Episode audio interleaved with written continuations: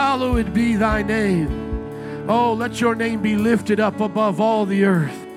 We thank you that we get to know that name, the great I am that I am, Jehovah, Jehovah Jireh, our provider, Jehovah Nissi, our banner of victory. We thank you today that you're Jehovah Shalom, you're the Lord of peace. And we thank you today that you're bringing your kingdom in and through us so the whole world can see what you are about, that you're a God of love and holiness and mercy, and that you do not desire to bring wrath, but you desire to bring salvation. And Lord, as we're reading today through the book of Revelation, may we be compelled to win our friends and family for you, Lord, so that they would avoid such terrible times coming upon the earth. In Jesus' name, and everybody said, amen. Let's bless the Lord one more time. You may be seated. Amen and amen. How many know God's going to come and take care of business? You know, oftentimes we as Christians, we think to ourselves that that because the book of Revelation already tells us how everything ends, that we ought to be fatalistic. And that's not true. Thank you, sir. That we shouldn't be fatalistic in our mindset. We should actually be optimistic. Everybody say optimistic. Think about it like this. Jesus knew that he was going to be crucified, but he could still have fun and enjoy time with his disciples. How could he do that? Why? Because he knew there was a time, as Ecclesiastes says, a time for rejoicing, a time for mourning. Right now, we're not supposed to just throw up our hands and say, well, you know, whoever's going to be here at the end in Babylon and being destroyed by the bowls of God's wrath, you can go to Revelation fifteen with me. We're going through the book here. Uh, you know, whoever's going to be there is going to be there, so I'm just going to relax and do whatever I want to do now. I know I'm not going to be there. That's not to, the, to be our mindset.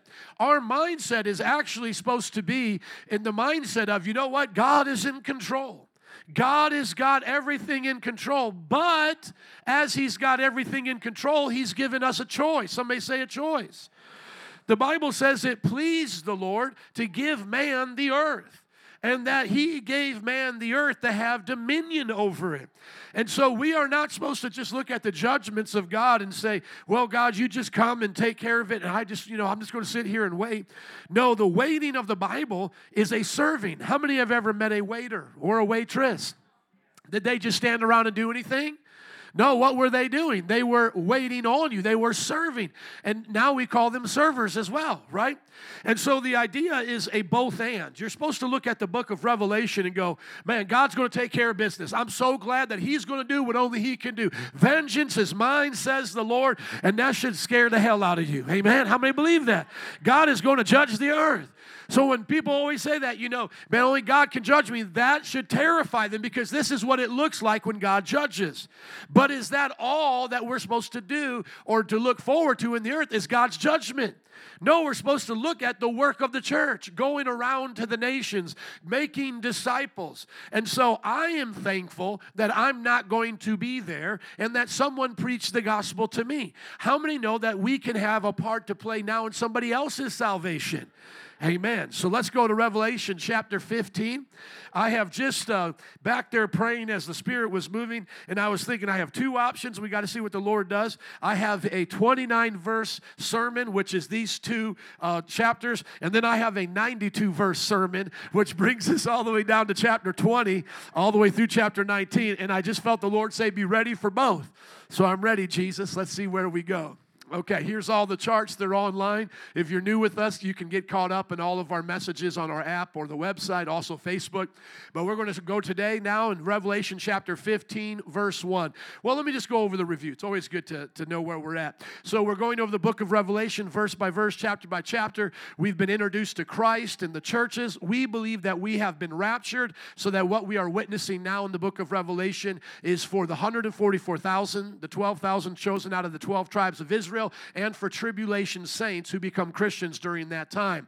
The first thing that we see is the seven seals of judgment coming from the Lamb, then the seven trumpets, and then we see an interlude, which we went over last week, where we learn about the beast that has uh, seven heads and ten horns. We learned about the, uh, that's the Antichrist, the false prophet is the second beast, and the dragon, who is the devil, the unholy trinity. We learned about that, and now we're going to get into the seven bowls of God's judgment, the last judgments of God. After that, we believe believe that the battle of Armageddon comes. Christ returns with the armies at the, the armies of heaven at the battle of Armageddon, and then he establishes a, his kingdom for a thousand-year reign. We're going to get into that as well. And then after the thousand-year reign, there's actually a time where Satan gets loose to tempt the uh, humanity again, and we believe that's because these in the thousand years have not been under his influence. So the choice that God has given us, it covers all of human history. So there will be a, a battle there called Gog and Magog, and then after that is the great, great white throne judgment, and then the new heaven and earth and New Jerusalem. Everybody say amen. Amen. Now, we've talked about this. This is my proposed timeline. You don't necessarily have to agree with it. There are different versions of that, but that's how we're interpreting the book of Revelation. And we predominantly take Revelation to be literal until we are given a reason to take it allegorical. And as we have been going through this, we've been understanding that when something generally is given allegorical, nine times out of ten, the interpretation comes. How many have noticed that? We're told, and, and just like we went over last Last week, we were learning about the beast. Seven heads, ten horns. It's like, what is that? Well, today you're going to see, we had to skip ahead to this part to reference it, but now you're going to read exactly what are the seven heads, what are the ten horns. And this is important in the book of Revelation because sometimes I think the, the wackiest uh, interpretations come when people go, well, it's all symbolic, so now we can just make it symbolic. Well, the, the moment you do that, I think you lose the meaning of what the book of Revelation is trying to give us. If, if the Bible is meant to be all in mystery, or I should say the book of Revelation is meant to be all in mystery, then why even give it to us to begin with? Are we just supposed to be confused? Are we just supposed to look at signs within signs and signs? I don't believe that's the point. I believe that we're supposed to look at signs and get a message out of that and apply it to our lives. Can I hear an amen? Amen. Okay, so let's go to Revelation chapter fifteen, verse one. I saw in heaven another great and marvelous sign, seven angels with the seven last plagues. Last because with them God's wrath is completed. So what do I think, come on everybody, what do I think this sign is about the seven last plagues? What do I think that sign is? The seven last plagues. That's what I think it is. Does everybody get that? And I know it sounds too simple to be true, but I honestly, I go with this, and I am a Bible student slash scholar. You know, we try to be humble in that, but I do have a, you know, a doctorate degree and so forth, and I've studied the languages. I want to tell you that once we lose the idea to just do what I did right there in the book of Revelation, we will open ourselves to every private interpretation of this book, and I don't think that we should. I believe we should come here and take it for what it says. These things that are coming are plagues, and they are a sign to us. So you're now supposed to understand that these plagues will come upon the earth. The reason why I mention that is because there are some people called the preterists, as we've talked about them before. Some of my heroes were preterists, John Wesley and others, and they would say that all of this, including the thousand-year reign, has already taken place, and we're just now waiting for the great white throne judgment, that all of this, the seals, the trumpets, and the bowls, that was all the destruction of Jerusalem, and the thousand-year reign has been the reign of the church. There, they solved the problem. How in the world did the destruction of Jerusalem encapsulate these seven last plagues? The, one of the plagues that we're going to get to is that every living thing in the seas die. Now, if that's a sign within the sign, like the sign is every living thing in the sea dies, and then there's a sign that's supposed to go along with that. I'm supposed to interpret the sign of every living thing dying in the sea. What am I supposed to interpret from that? That we lost our, you know, we, we lost some of our fish that day? What do you think I'm supposed to take away from that sign that everything in the sea died? I'm supposed to take away from that everything in the sea died. Does everybody get that? So my preterist friends, as much as I love you, you are capital W O, uh, capital W R, uh, capital W R O N G. Wrong. Did I spell that word right? And I'm capital R I G H T, right. Okay. You're wrong. All caps, you're wrong. This, there's no way this happened. And that's why I always like to give you that, because you may still meet some folks. And my best explanation to why they did this and why, you know, uh, this was an interpretation around then is because people were two thousand years in the waiting for Christ. And, you, you know, well, let's say eighteen hundred years in the waiting for Christ. You're around the eighteen hundreds. And they were looking at this going, how in the world can this ever happen? Mark of the beast. No one can buy and sell without it. Everyone gets it. The two witnesses, they die, ascend to heaven, uh, you know, a resurrected, ascend to heaven, and the whole world sees it. You know, I believe they were looking at that going, now it has to be symbolic. Like the two witnesses cannot literally be two witnesses ascending to heaven. It has to be the Old and the New Testament and the covenants coming together. And, you know, and when did you ever see the Bible fly to heaven anyways, right? But now it's a sign within a sign within a sign. No, I think, honestly, as much as I love the Wesleyans, as much as I love the Lutherans, the Calvinists, you know, the, those, the Presbyterians, those who came before us in, in that time where they really tried to, you know, solidify the, the eschatology, I appreciate with their heart of trying to preserve the Word of God, but in so doing, they actually made the book of Revelation a, a book of nonsense. And I, and I say that with all respect. If it doesn't mean what we're about ready to get into in these last plagues, if it doesn't mean every living creature in the sea died, then what does it possibly mean? Well, we just lost some fish around seventy A D. No, it means every living creature died. Now, what, what do I now see as the only real uh, you know, way to go here is that this is future. Everybody say futurist.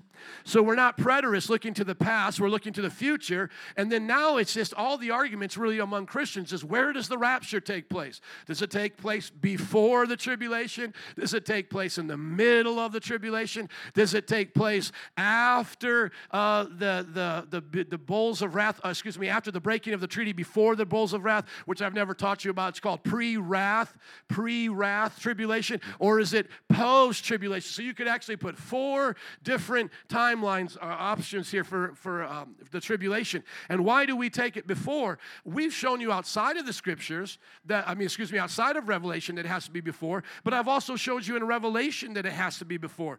There's a part that we just wrote about the beast kingdom that he has authority over every nation, tribe, and tongue, and he has power to conquer those who have uh, the, the mark of the Lamb. How in the world is that possible in the church age? Only the one hundred forty-four thousand that are sealed are, are not able to be destroyed, but the rest of them, remember he says that go, he goes after the one hundred forty-four thousand's offspring because he has all authority. The beast does, the Antichrist. How is that possible in the church age? How can you have the church going through a time of tribulation where all All of a sudden, this monstrosity right here has the power over the church to hunt you down and conquer you? Do you guys believe that Jesus is going to allow that to happen to the church? I don't believe that goes against everything he says in Matthew twenty-eight. Therefore, go and make disciples of all nations, right? Teaching, uh, baptizing them in the name of the Father, Son, Holy Spirit, teaching them to obey everything I've commanded you. Surely I'm with you unto the very end of the what? Age. So there has to be a change of age and change of authority now for the devil to have authority over God's people. I've also showed you that that this couldn't be, you know, the age of the church, because if it's the age of, uh, you know, the church is going through all of this, the Bible says there's a locust army led by Apollyon, a demon coming out of the abyss that walks and roams on the earth. How in the world could Christians allow demons and a demonic army and a, you know, demonic leader upon the earth without having the authority to cast him out? What has changed? Does God now just remove the authority and says, hey guys, figure it out. Demons are going to be messing with you now. No, what we know is that God gave us power to trample on scorpions and snakes and everything from the enemy, that in Jesus' name these signs shall follow those that believe, they shall cast out demons. How many believe that? Amen. So hopefully we've made a good case for that. But once again, if you disagree with any of this and you want to talk to me about it, where do we have to go? Red Lobster, your treat. You do most of the talking. I'm just eating because I don't have a desire to necessarily debate this. I will teach it. And I will try to explain it with your point of view. I'll try to, you know, give you a little fun, you know, cha-ching of the swords. But I want you to see that this uh, is not as important to me as other things. But if you just take this timeline, you'll be good. If I'm wrong, I'm still good because I'm going to serve Jesus no matter what. I'm not scared of the Antichrist. You know, I just don't want to be here when he comes, okay? But, you know, if, if you want to see him and be here for it, okay, go for it. And uh, you'll just get raptured with us, and you'll be up in heaven, maybe a little disappointed that you didn't get to go through all this. But I'm going to watch it from heaven. How many want to watch it from heaven with me? Okay, amen. I'm not an escapist. I'm going through tribulation even right now, the Bible says. We're going through persecution even right now on the earth. So we're not afraid of it. We're going to stand up for Christ. So I saw in heaven another great and marvelous sign, seven angels with the seven last plagues. I believe these are the seven last plagues. Last, because with them God's wrath is completed. That's why when we go to the, the you know, the seals, trumpets, and bowls, working it out, that's why I go the bowls are last. Why do I think the bowls are last? Why do you guys think I, I think they're last?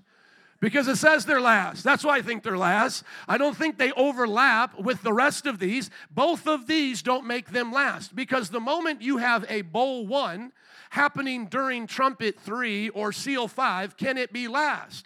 No, because bowl one is not last to trumpet seven. Does everybody get that?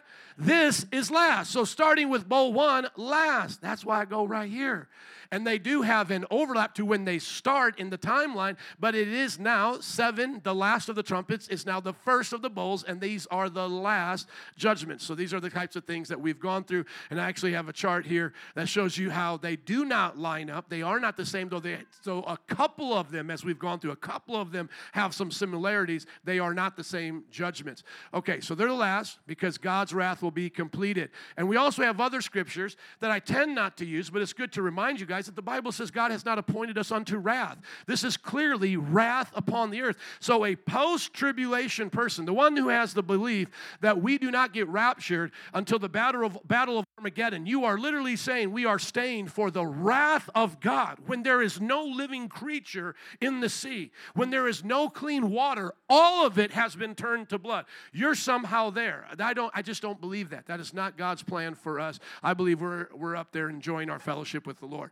Okay, verse two. And I saw what looked like a sea of glass glowing with fire, and standing beside the sea, those who had been victorious over the beast and its image, and over the number of its name, six six six, as we went through before. They held harps given them by God. This is where we get the idea of we get harps. We don't become angels naked with wings, little cherubs you saw in your grandmother's uh, you know bathroom. You don't become a naked baby angel with wings, but these folks will have harps. Now, if you remember, the one hundred forty-four thousand had a song that only they could sing. Now, who do I believe these people are? As we've been following the timeline, these are the tribulation saints. These are the ones who have gotten saved, that were left behind, who have been here for this, and now we see them in, in, in heaven. So what do I think? I think that the one hundred forty-four thousand get raptured before the bowls of wrath. And if, we're, if you remember the, the weeks of Daniel, this is It's a seven-year time period. Three and a half years when it is when it really gets bad upon the earth. I believe that the bowls are right at the end of the last three and a half years. And so I believe the one hundred forty-four thousand get raptured, and I then believe that the, the tribulation saints get raptured. Why is it I believe that? Because it said in the previous chapter, the one hundred forty-four thousand are before the throne now. And then now who else do we see before the throne? Those here who have been victorious. They are standing around the throne. Does everybody see this? I saw and looked the sea of glass. This is not on earth. It's in heaven. We've already heard about the sea of glass in heaven. And standing beside the sea, those who had been victorious over the beast and its image, and over the number of its name. They held harps given them by God, and sang the song of God's servant Moses and of the Lamb. And so we're going to get to this song that they sing. And so I want everybody to see this. And this, you know, this is uh, the way I work out the timeline. Some may not like the way I do it, but the reason why I use the rapture as a part of my timeline multiple places places because it's multiple places in the Bible. What happened to Enoch? He was what? To heaven. Raptured. What happened to Elijah? How is he taken to heaven? Raptured. How is the church taken to heaven? Raptured. How are the two witnesses taken to heaven? Raptured. There we have four raptures that are clearly spelled out in the Bible, no doubt about it. Two in the Old Testament, two in the New Testament, including, uh, you know, the two, uh, be three in the New Testament if you count the two witnesses and the church, but you get my point. There's two rapture events in the Old Testament with Enoch and Elijah, and there's two rapture events in the New Testament, the church and the two witnesses. Why do I now continue to say there's rapturing happening? Because I'm following the timeline. I don't see them upon the earth anymore. I see them in heaven. So I'm like, okay, I think they're in heaven now. And it would make sense that as those bowls of wrath begin to come down, that God's people are taken to heaven. So boom, the one hundred forty-four thousand are taken, and then lastly, the ones after them are taken. Otherwise, you're breaking the timeline more than I feel comfortable with. You're feeling now that you're looking farther ahead, and I told you I only gave permission to do that at one place, and I gave you reasons to that because everybody has to do it, because we learn about the birth of Christ, we learn about the kingdom. That was in the chapters before. Now I believe we're back to that linear timeline. Somebody say, somebody say linear.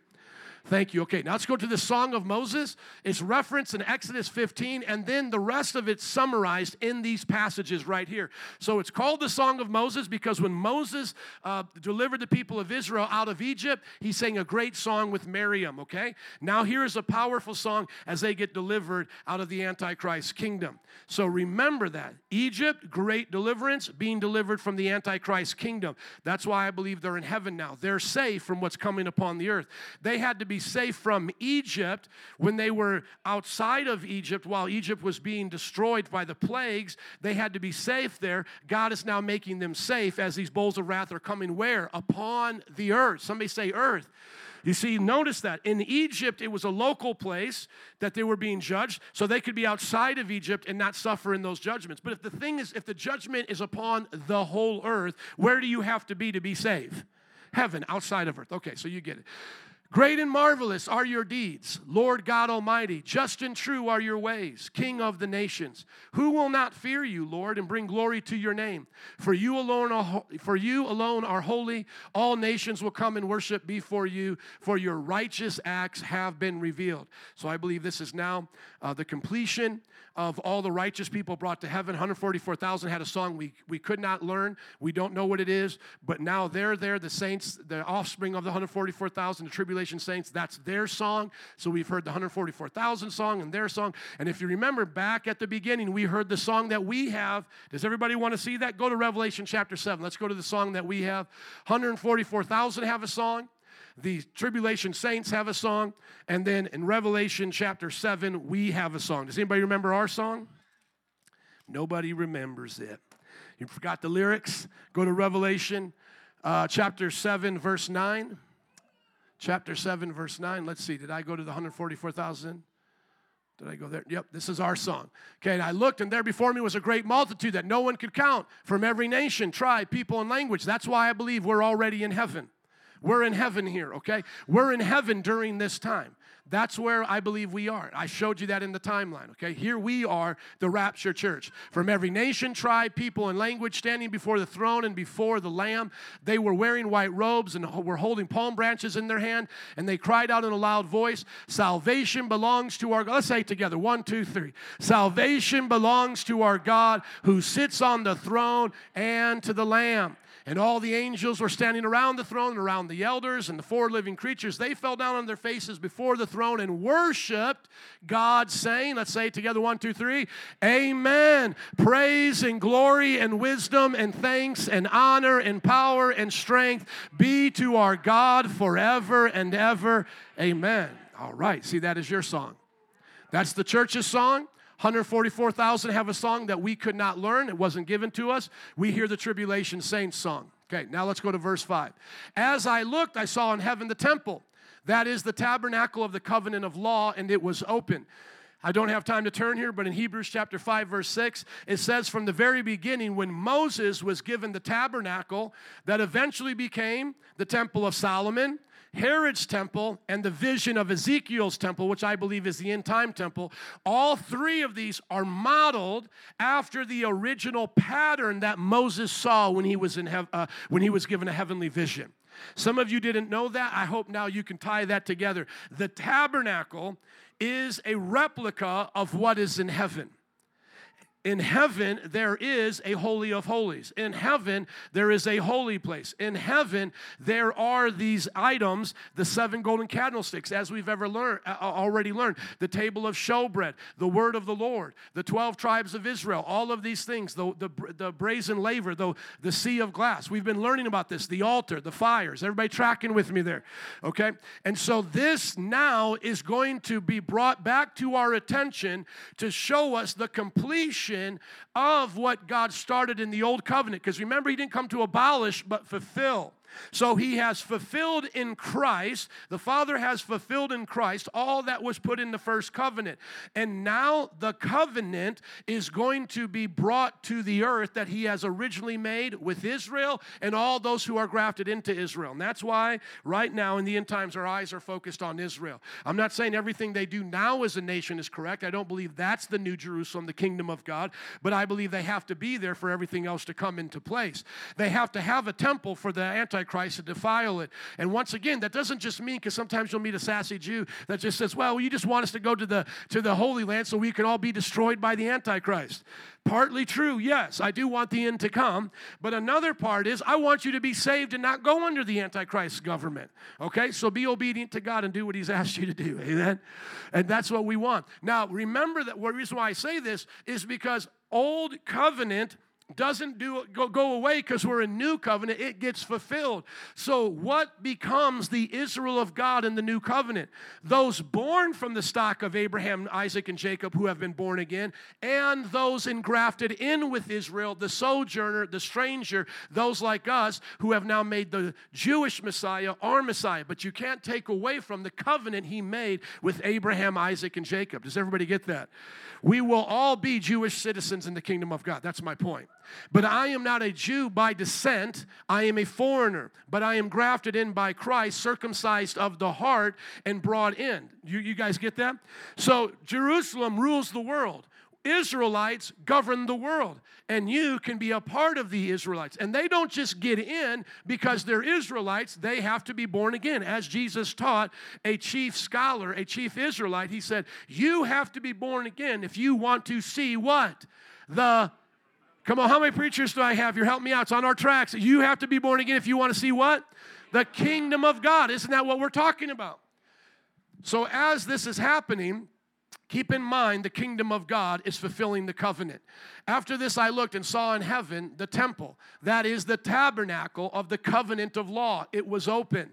Out of the temple came the seven angels with the seven plagues. So because the world broke the covenant and do not have Jesus, the covenant maker or the covenant forgiver and reestablisher, because they do not have Jesus, they are now going to be judged according to the curse that was upon the original covenant. It's either you stand before God based on your own righteousness, which is filthy rags, and accept his judgment, or you come under Christ, who fulfilled for us in the covenant what Jew nor Gentile could do. Does everybody get that?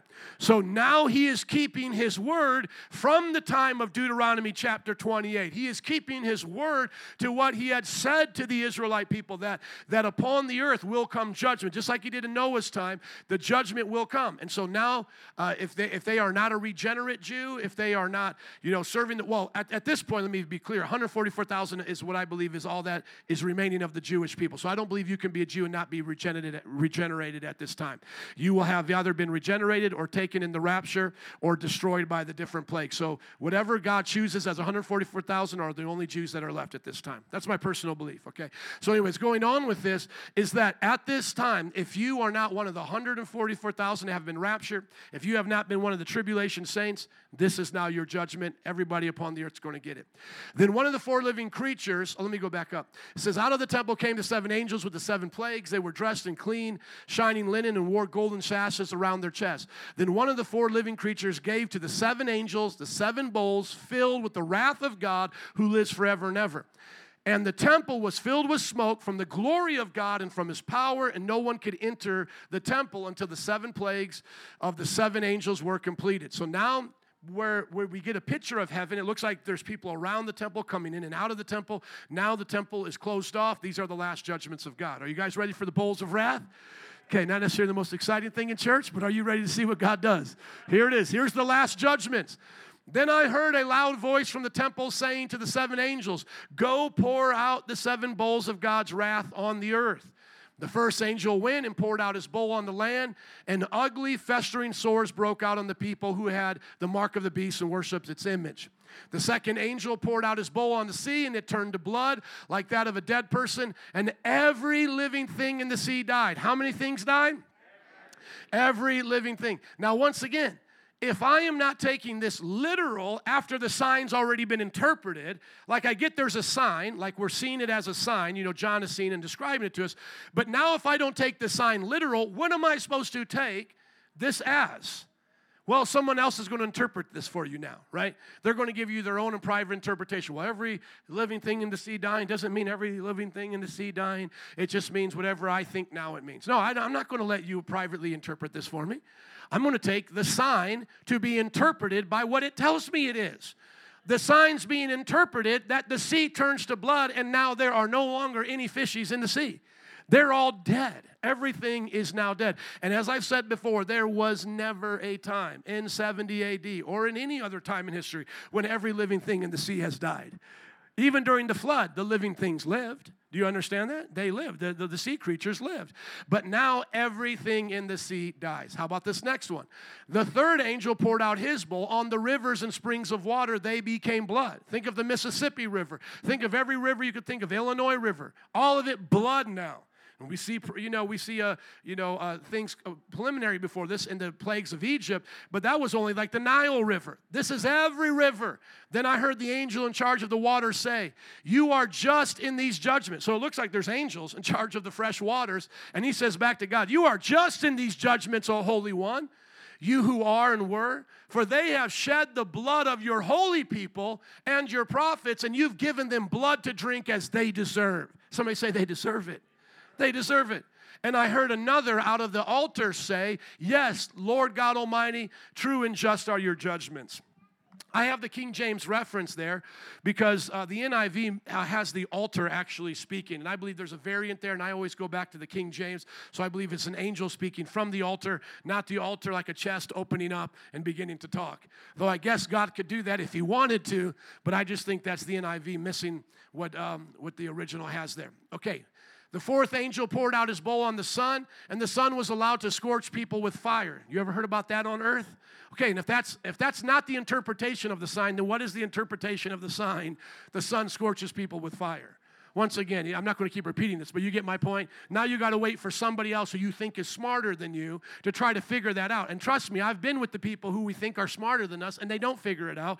It's clearly, to me, a sign about what? The sun, the sun scorching people. That's what the sign is. And so what does that mean is happening in our atmosphere?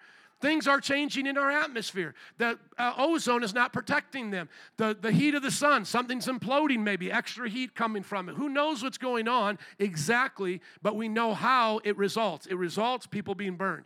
They were seared by the intense heat, and they cursed the name of God who had control over these plagues, but they refused to repent and glorify God. Because remember, we talked about this in times past. When they have taken the mark, they have now sealed their fate. And we've given our best indication to what the mark could be. It could be part A I, so you no longer have control over your volition. It could be part chemical, so that now you have like a date rape drug that sedates you, that's always in you. It could be part all of that, as well of the technological bits that only allow you to buy and sell. So do I think it's just a vaccine? No, because I, I know that you can't buy and you can get a vaccine and not be restricted in buying and selling. But do I think a vaccine gives us a hint of how it can work, that it can be chemicals in that? Yeah. Do I think it's just A I? No, I don't think it's just A I, but I think it can be like A I. Do I think it's just a computer chip like they're giving employees or military folks now? No, I think it's probably a culmination of all of that that goes inside of your hand, you know, your forearm or your forehead, and that's where the lightest bit of skin is so it can be easily scanned, right? And then from there, there's probably chemicals, there's probably chips, and a whole lot of information. And at that point, you are no longer able to be saved. Whoever has these marks, they're going to start getting cursed by the sun. Fifth angel poured out his bowl on the throne of the beast. So the Antichrist kingdom gets judged, and its kingdom was plunged into darkness.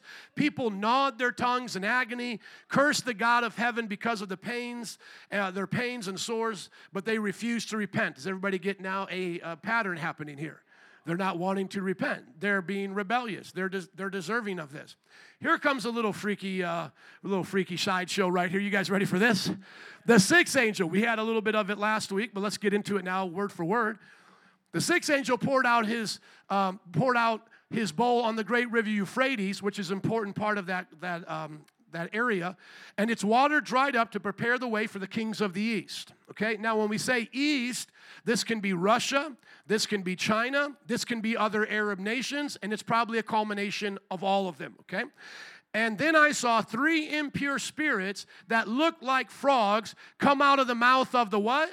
The dragon, out of the mouth of the beast, and out of the mouth of the false prophet. Now put this into the, how we say this is the false trinity, because we baptize in the name of the Father and of the Son and of the Holy Spirit. So the dragon, trying to be like the father figure, has a beast, the Antichrist, being like a Christ figure who's also suffered a resurrection, uh, rather suffered a death and then was raised, and then the prophet being like the Holy Spirit, somehow now are standing on earth, and I kind of see it like a folding in Russia now. So you see maybe the big dragon, you know, because I believe the devil's been hurled to earth. He cannot go from dimension to dimension now. Now he has to be there, and he's he's he's seated in the earthly realm so they can see him like how Jesus saw him.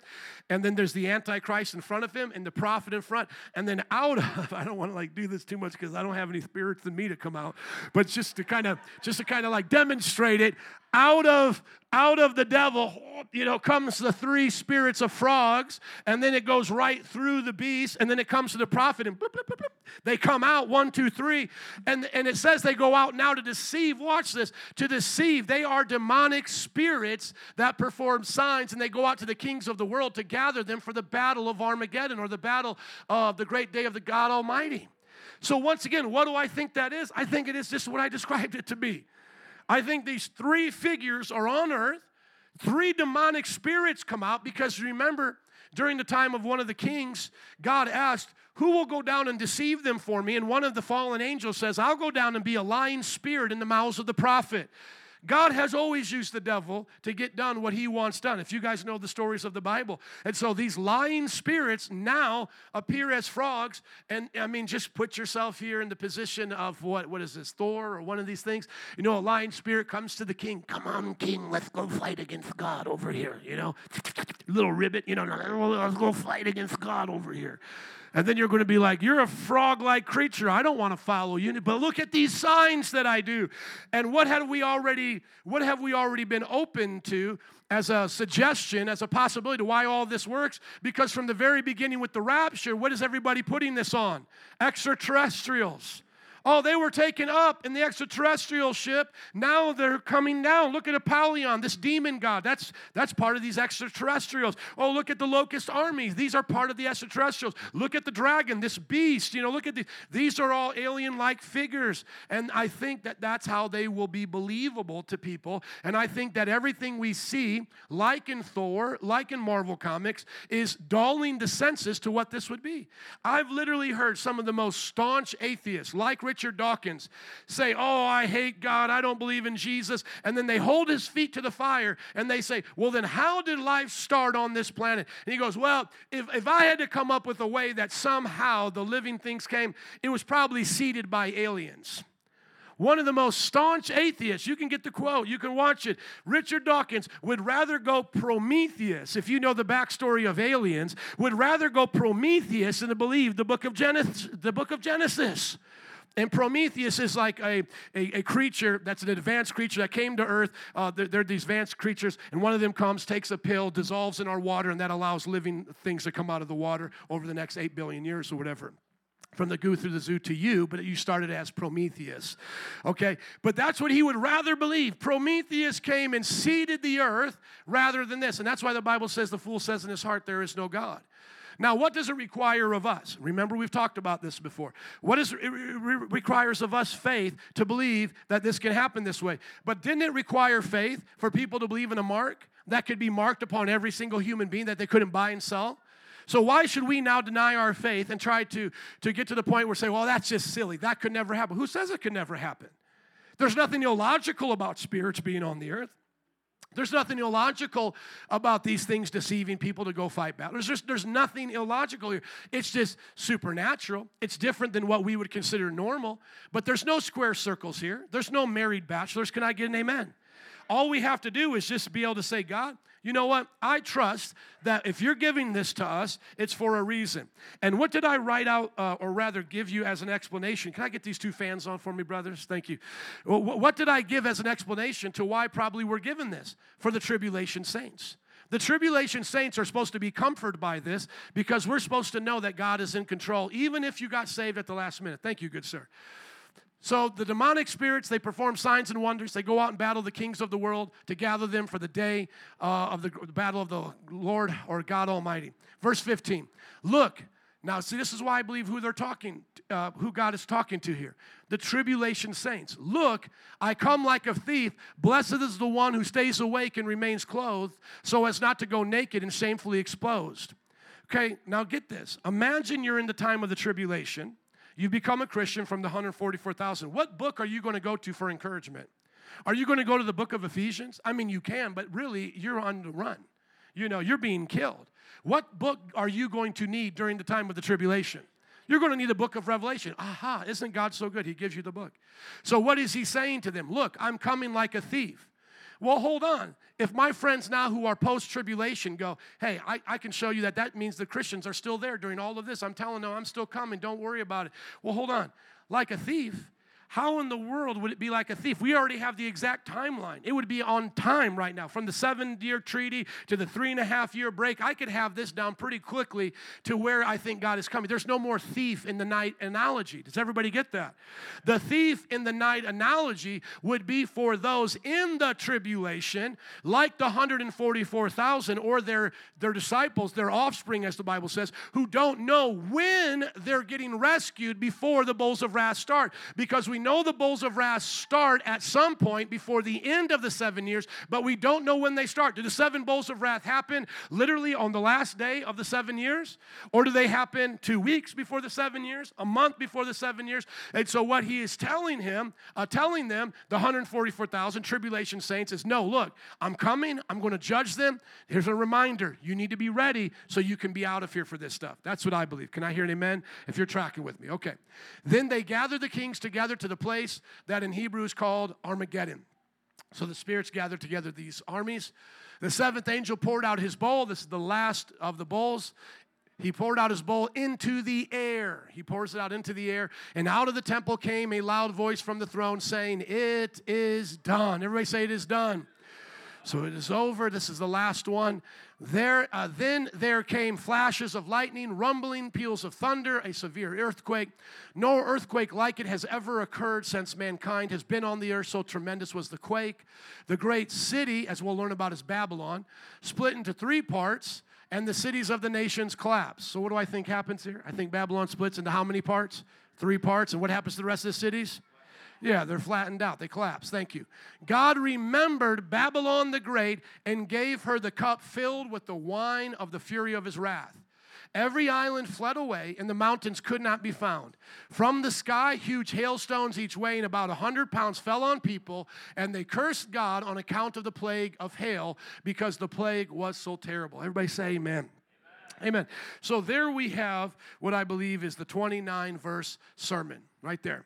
And I still got a half hour left. How many want me to go for the ninety-two sermon? Let's go. All right, let's go to Revelation seventeen. Somebody say Babylon. Babylon. Now we're going to take a trip into Babylon. We have finished the bowls of wrath, and this is the second time where the timeline breaks. So remember, everybody has to deal with the timeline. Some of my friends who are preterists, they say, forget about it all making sense, stuff it into seventy A D, and don't even try to make sense out of a timeline, okay? So they cannot critique me for having two times to jump a timeline. They cannot. Pre, mid, and post-tribulation folks are the ones who are going to argue about the timeline the most because it matters the most to us. But once again, guess what? All of us have to agree that this is now a jumping of the timeline. So nobody scores any point. It's not like somebody from the post-tribulation view can now go, hey, you had to jump your timeline, but pre- pre-tribulation, I got you. No, you did too. We all did. We all jumped the timeline here. And the way we look at this is interludes. Everybody say interludes. There's basically two major interludes that happen. How do we know that they're interludes? Because it literally tells you that something is finished, and then it goes back into the thing it was finished. So what did we just hear got judged and destroyed? Babylon, right? Okay, a couple of you are paying attention. Let me go back to this. I'm not making this up, friends. I'm not making it up. Everybody look here. What does the seventh angel do? What does the seventh angel destroy? Babylon. So now, and it says it's finished, right? It's destroyed. Babylon is finished right here. God remembered Babylon. Let's go back up here, okay? It is done. So is there anything after it is done? No. So Babylon is destroyed. Where are all the cities now? They're collapsed. And what happened to the great city Babylon? It's split into three parts, right? So now if I go here and it begins to talk to me about Babylon in, a height, in its height of its power, can that come after it was destroyed and split into three parts? No, you guys get the point. Okay, so that's how we know it's going back into the time. The same thing is when we did the last interlude, and it talks about a woman giving birth to the Messiah. Did Jesus come uh, in the year two thousand three hundred, or did Jesus come around thirty A D? So if we're starting a section off with the birth of Jesus, how many know we're not going forwards, we're going backwards?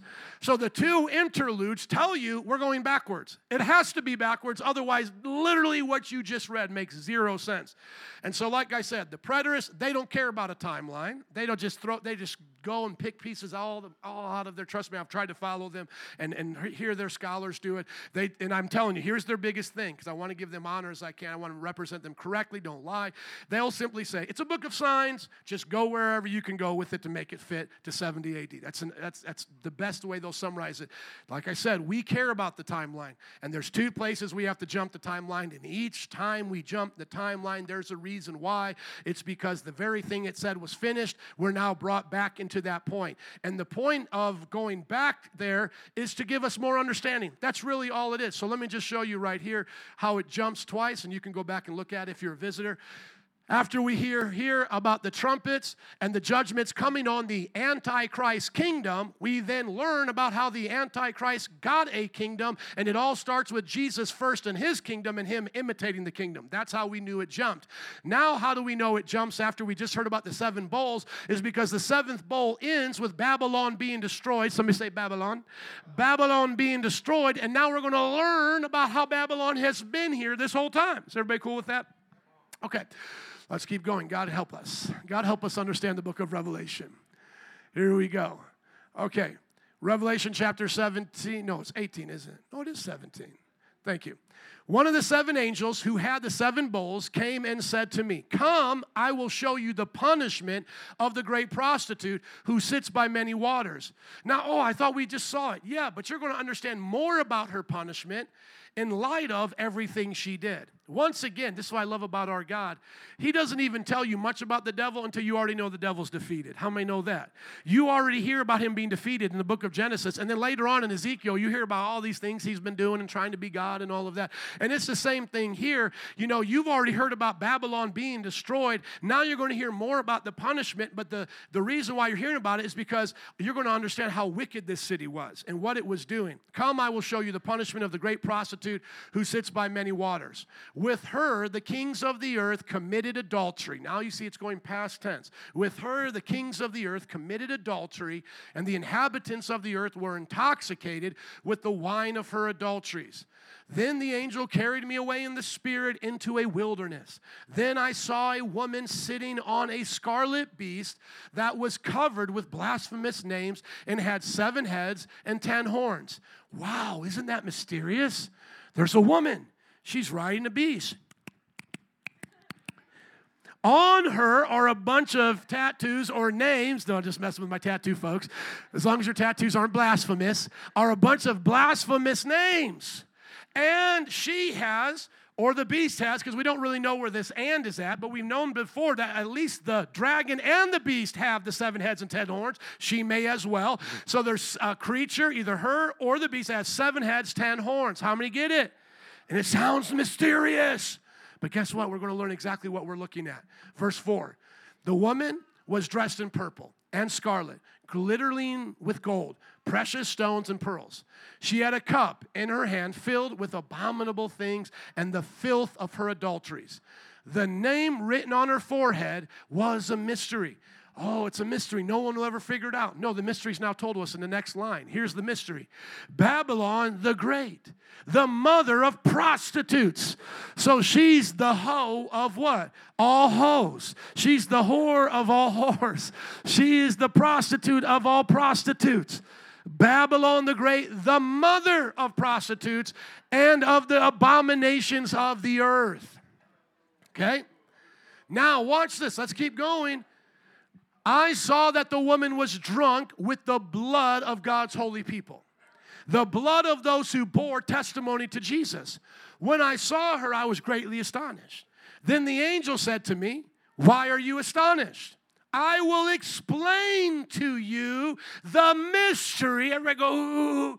So so-and-so can't sell us the book for twelve ninety-nine now, okay? Because we're going to have it explained in the book we already got for free. Hello, somebody. We already got it. It's right here. I'm going to explain the mystery to you. So anyone who goes beyond the explanation, like that's not good enough for them, ought not to say it's part of the explanation. They can always say it's my opinion.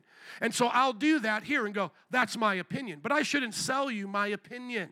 I shouldn't try to teach it to you like it's fact. And that's where I get upset with a lot of end times folks, is they try to make this as certain as the Trinity, as the second coming of Jesus, things that we're certain over.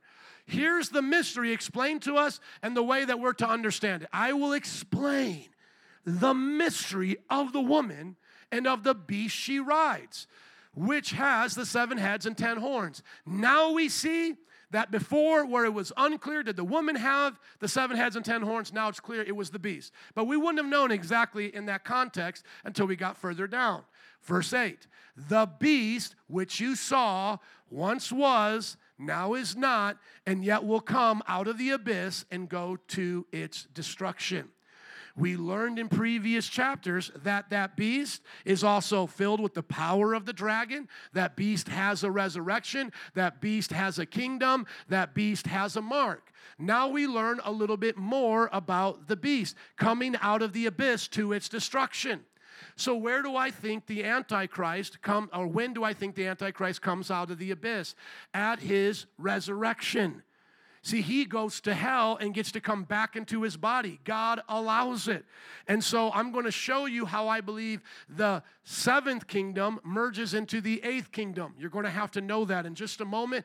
But remember why I believe that the Antichrist, who we call the beast, comes out of the abyss. Now, can I sell this to you? No, but I'm just trying to give you the best explanation.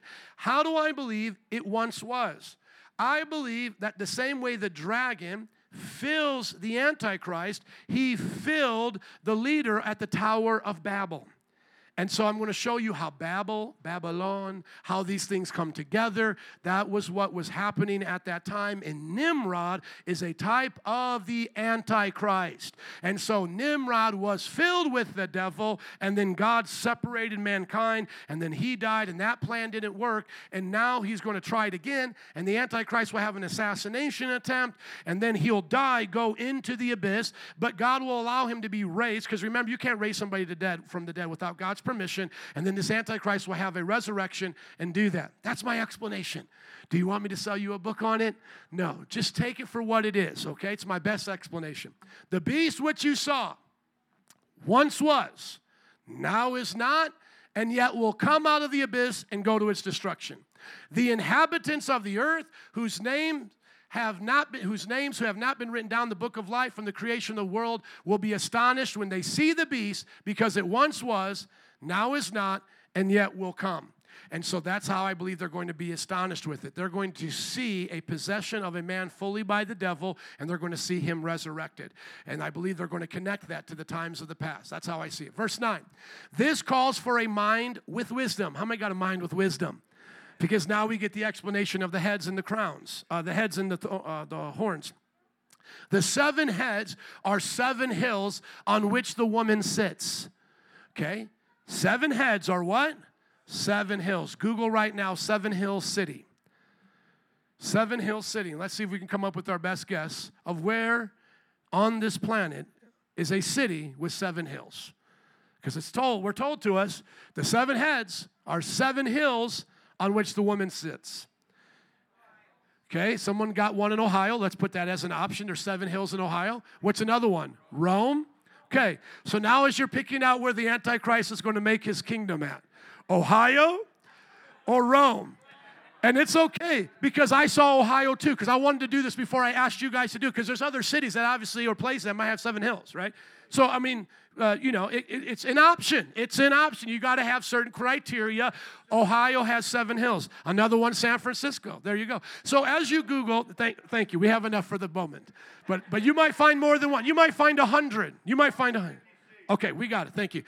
It doesn't matter to me if you find a hundred. Now at this point, you have an option to choose. Where are you going to go? Rome, to me, is the most popular and the most Uh, seated place for all of this to happen, because as you're going to learn, the river Euphrates drying has to be a part of the Battle of Armageddon, and all these places that we're naming are not even in those regions. So now we begin to see seven cities, a seven hills city next to Euphrates. Now we have to filter it. Where is a place that has seven hills next to Euphrates? Where is that place? Now I think we're left only with Rome. But remember, you started with seven hills, and now you put next to it Euphrates. These are the seven heads. Uh, the seven heads are the seven hills on which the women seats. I believe this is Rome. And that's why when you look at people who try to make this happen, and they say it was seventy A D and the destruction of Jerusalem, they do have some things they pull out here. But once again, the Rome that we are uh, we're, we're going to see here is not the same Rome of the Nero time and those who, uh, Tacitus, Tacitus or whatever. Uh, look up who, uh, since you want to be so helpful, thank you. Look up the emperor who destroyed the Jewish temple. I believe it's Tacitus or something. What is, or Titus, Emperor Titus. We'll get one of those. It's a T name. So it, as you'll see here, this cannot be the Roman Empire of seventy A D. And you're going to see me make an argument for the revised Roman Empire in just a moment. The seven heads are seven hills on Titus, thank you, Emperor Titus. The seven heads are the seven hills on which the woman seats, sits. They are also, everybody say also, seven kings. So do you now see that we're given permission to make one sign have two interpretations? I didn't do that on my own. I do that from the Bible. See, I wait for the Bible to tell me to go in those directions. Now, I updated this, and guys, let's give it one refresh. I gave it a long time here before we do it. Let's give it one refresh, and then we'll see if I can show you all the nations that I believe this is. So you're going to see seven heads representing seven kingdoms or kings. If you could hit enter for me, please. Thank you. And what I believe those seven kingdoms are, are the seven world empires. And I believe that's important to know because this is a world empire as well. The last one. Okay, let's see if I have it here. Yes. Oh, no, that was for something else. Okay, no, I don't have it in your notes yet. It should be refreshed in just a little bit. Okay, so here are the nations that I believe have been a part of the Antichrist kingdom. And when we talk about the Antichrist, remember there's many Antichrists because the devil's been working. The one Antichrist, the last one, is going to be a culmination of them. Okay, so it says in verse eleven, going up here to verse eleven, the beast once was, was not, oh, you know, oh, sorry, verse ten. They are seven kings. Five have fallen, one is, the other has not yet come. But when it does, he must only remain for a little while. The beast who once was is not, and uh, is not, now is not, is an eighth king. So let me read this. It's already going to be confusing. Let me just read it right, so not make it more confusing. Let's go up here to the seven heads. Here we go. And, and I, I think I'll have to do a part two on this because there's no way I can keep going with all this. Here we go. Let's read this slowly. The seven heads are seven hills. Somebody say seven hills. Thank you. So we already got that on which the woman sits. We believe Rome is probably the only one capable of doing that. Verse ten. They are also seven kings. I'm going to interpret that as seven kingdoms. Okay? Five have fallen. One is currently. The other has not yet come. But when he does, he must only remain a little while. How many have we just counted? If five has fallen, one is, and one is to come only for a little while. What? How many have we counted? Seven, right? Thank you. Now, verse eleven says, the beast who once was and now is not is a what king? Eighth king. He belongs to the what?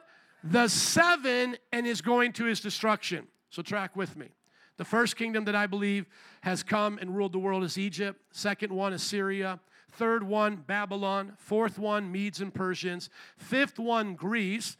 The kingdom that is now, the sixth kingdom at the time of Revelation, was Rome. The one that is to come but will be a little while will be the revised Roman Empire with the Antichrist before his assassination. After his assassination, rising from the abyss, he now becomes the eighth and final king, thus being a part of the seventh. Does everybody get that? That's my best way of explaining it. You can go back and research it, but I promise you, you're only listening to opinions at this point. Nobody can go beyond that. But what are we supposed to get out of this? Is that the woman is sitting on a governmental ruler. She is a city that is upon the beast, who is this governmental ruler. Now, let's keep going to the twelve horns, verse twelve. excuse me, ten horns. It helps when I, when I read, doesn't it? Sometimes I went back and I listened to myself read, and I'm like, man, I'm making this so hard for these guys because I'm not even reading right. Please be gracious with me. The ten horns you saw are how many kings? Ten kings who have not yet received a kingdom. Remember up here, five have already fallen. One is, one is to come, and then the Antichrist is going to be the eighth. But now we learn that the ten horns you saw are ten kings who have not yet received a kingdom. So they're in the future. But for who, but who for one hour will receive authority as kings alongside with the beast. They will have one purpose and will give their power and authority to the beast. They will wage war against the Lamb, but the Lamb will triumph. That's why if we go back to the timeline, this is now at the very beginning. This is talking about the very beginning when he wakes, makes war against the Lamb. But the Lamb will triumph over them because he is the Lord of lords, King of kings, and with him will be his called, chosen, and faithful followers. How many of you guys are that? Amen. Then the angel said to me, the waters you saw where the prostitute sits are peoples, multitudes, nations, and languages. Now let's just pause right here. If the Bible goes out of its way to interpret signs for us, why should we ever think that it gives us a sign that it, that uh, it won't interpret? And if for whatever reason it doesn't interpret a sign or it's something that's confusing, confusing, why should we then pretend we know what that interpretation is? And that's why I get a little bit upset with those who interpret Revelation. Let's go where the Bible leads us. It interprets what it needs to interpret for us, and I don't think it leaves too many things unanswered when it comes to the big general detail, uh, the big general picture. Maybe to some of the details, I don't know all the kings, I don't know all the peoples, et cetera. But, uh, you know, the, the ten kings ruling over these nations, I don't know which ones they are, but I know it encompasses the whole world. But my point is, why am I now going to try to list out to you the ten kings that have to rule the world? So some people is going to be like, well, it has to be Iraq, and then it has to be Russia, and then it has to be, do I know that? You don't know that. But what do we do know? That ten kings at that time will unite. This is where now people say, where is America found in the Bible? It's found here. One of our leaders is probably a part of that ten and submits right to the Antichrist. Does everybody get that? And the Bible even says Israel does that. Israel submits to the Antichrist and makes a treaty for the first three and a half years. Does everybody remember that in Daniel chapter nine? So somehow the ten, uh, the world is divided up into ten kings at that time who give power to the Antichrist. And now look at this. The the the um, the angel says, the water you saw where the prostitute sits is over all the peoples, multitudes, nations, and language. The beast and the ten horns you saw will hate the prostitute. They will bring her to ruin and leave her naked. They will eat her flesh and burn her with fire. For God has put it into their heart to accomplish this purpose by agreeing to hand over to the beast their royal authority until God's words are fulfilled. The woman you saw, here it concludes, is the great city that rules over the kings of the earth. Everybody go, aha. Okay, Vinny, come on up and we'll talk more about Babylon when I get back. But everybody get this. Babylon has to be a city that is in cooperation with the beast for a certain time. The beast, as we are now told, is a seventh slash eighth kingdom.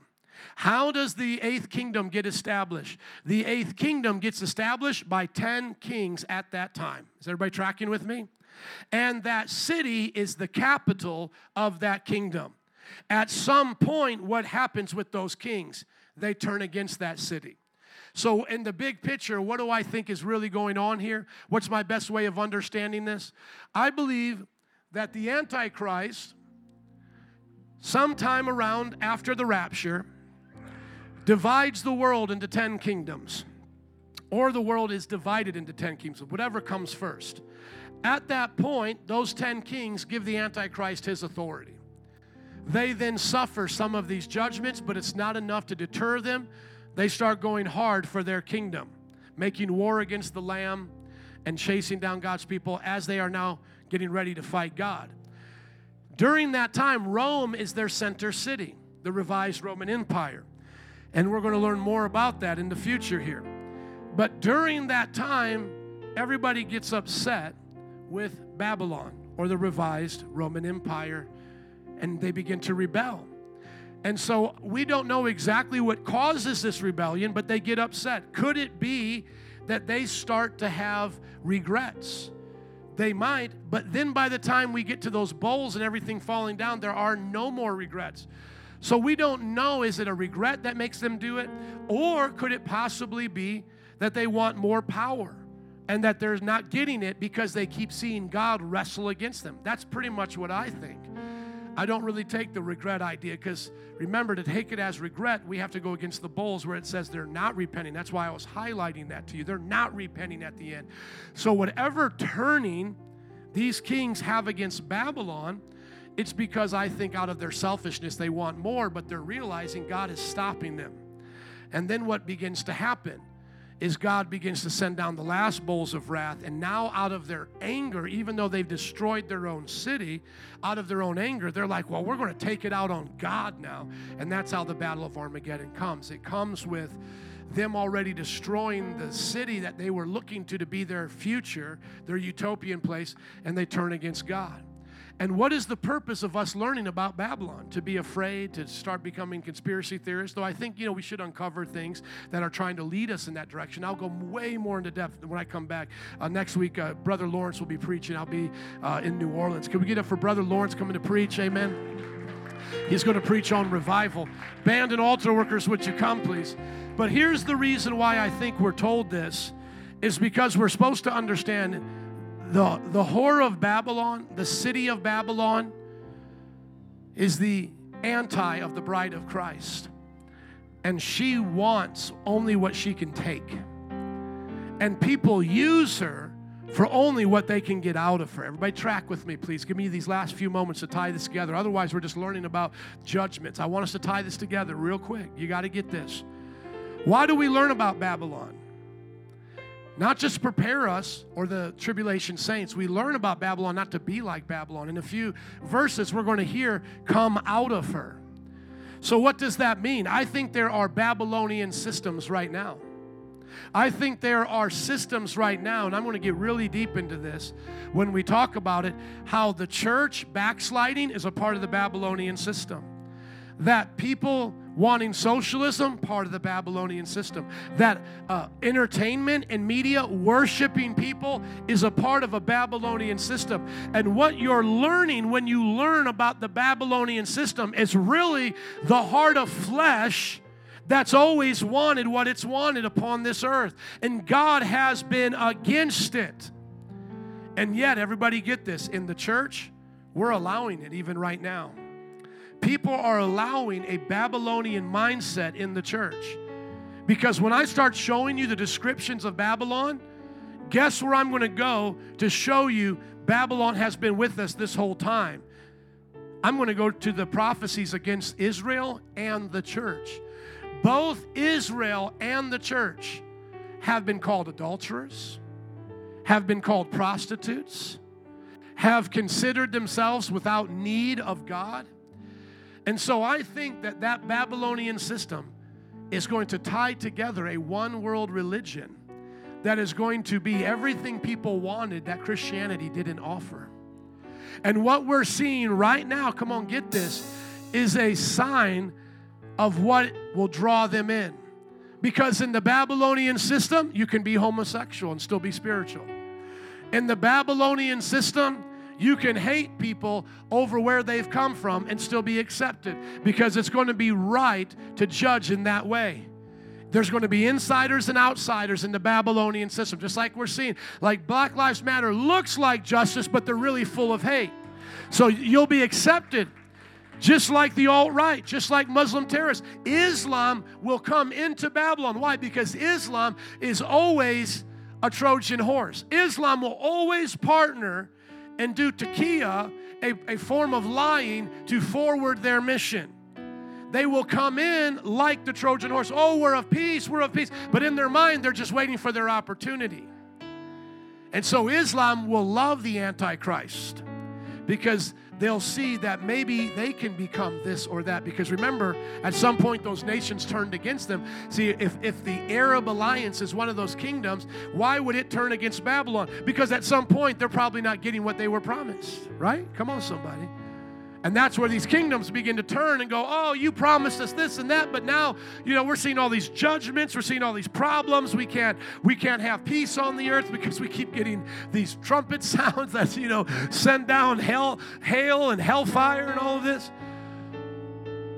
But today, we have to be woke to this, to come out of it. Can we all stand and raise up our hands today and say, Jesus, take out Babylon from my heart and put Jerusalem in. Show me if there are any Babylonian ways. Even as a Christian, would you just guard your heart today? Is there anything about Christianity that you kind of don't like sometimes? That you go, oh, I just wish I could do it this way or that way. Would you be honest right now? And if you've never been a Christian, you already are part of Babylon, doing it your way like Frank Sinatra. One of the hymns of Babylon will be a Frank Sinatra song. I did it my way. That's going to be the draw. Come on, if there's anybody here that kind of wishes God would do it your way, ask the Lord to change your heart. Repent. Is there anybody here that's been disappointed with God? You don't feel like it's fair for your, your you know, co-worker to get a promotion even though they're wicked or cheating or lying? Anybody here been dealing with jealousy about how people have more than you do, but you do right? Come on, repent of those things right now in the name of Jesus before we go.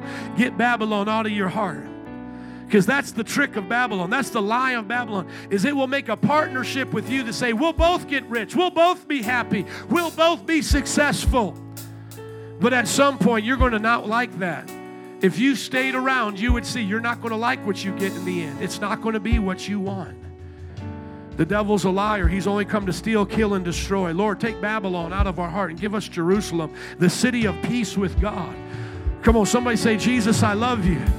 No matter what I go through, ups or downs, for better, for worse, in sickness or in health, richer or poor. Come on, somebody say, I'm with you, Jesus, to the end of the age, forever and ever. Lord, I pray you raise up disciples here that take up their cross and follow you. In a few moments, we'll dismiss and start worshiping.